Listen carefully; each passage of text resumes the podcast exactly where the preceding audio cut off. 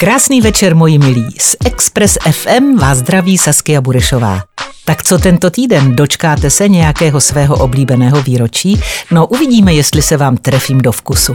Je tu další večerní kalendárium. Začneme rapem. Dnes 28. března je to 21 let, co si Puff Daddy řekl, že to chce změnu a začal požadovat, aby mu lidé začali říkat pouze P. Diddy. Slavnému raperovi se asi znelíbila první část jeho přezdívky, tedy slovo Puffy, které v překladu znamená nabubřelý. P. Diddy asi dospěl a prostě už se dál necítil býti nabubřelým. No chvála bohu, tou dobou mu bylo 32 let, tak bylo na čase.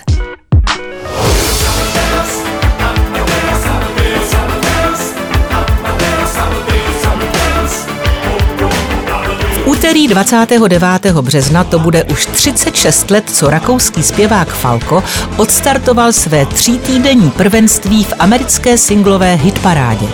Na první místo ho dostala píseň Rock Me Amadeus a stal se tak prvním německy mluvícím interpretem, kterému se něco podobného povedlo. Přece jen Němčina není úplně nejlépe znějící jazyk a tak ho Falco moc rád kombinoval s angličtinou, no a vyšlo mu to. Ve středu si puste něco od zpěvačky Casey Musgraves. 30. března to budou čtyři roky, co vydala své čtvrté album Golden Hour, za které následně získala Grammy pro nejlepší album roku. Je to holka šikovná. Golden Hour Casey Musgraves! Producers Ian Fitchuck, Casey Musgraves and Daniel Tashnan. Engineers Craig Alvin, Greg Calvi, Sean Everett and Steve Falone. Když jsme u úspěšných alb, tak ve čtvrtek to bude 35 let, co Prince vydal své deváté album Sign of the Times.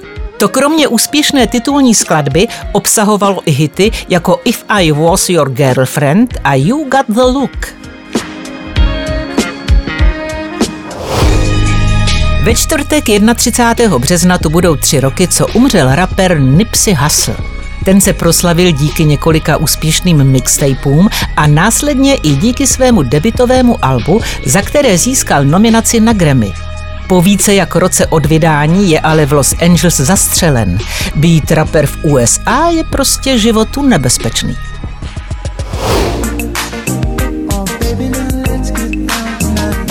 Smrt si ale nevybírá.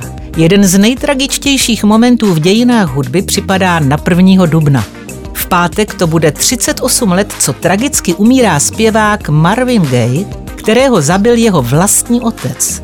Marvin Gaye zasáhl do hádky svých rodičů a jeho otec ho zastřelil zbraní, kterou od svého syna dostal pouhé čtyři měsíce naspět. Kéž by někdo zakřičel apríl a byl z toho jen zvrácený vtip. 1. dubna 1984 však svět takhle přišel o jednoho z největších hudebníků všech dob. No, pojďme to trochu odlehčit. V sobotu 2. dubna to bude 18 let, co Chris Martin, zpěvák skupiny Coldplay, nakopal do zadku bulvárního fotografa, který obtěžoval jeho i jeho tehdejší ženu Gwyneth Paltrow. Fotograf následně zpěváka zažaloval za napadení, ale myslím, že Chrisu Martinovi to bylo jedno. Nakopat někoho z bulváru je věc, o které sní asi každá celebrita. A Chris Martin to dal. Mějte krásný týden a příští pondělí se zase uslyšíme ve večerní show. Vaše Saskia Burešová. Večerní kalendárium na Expressu.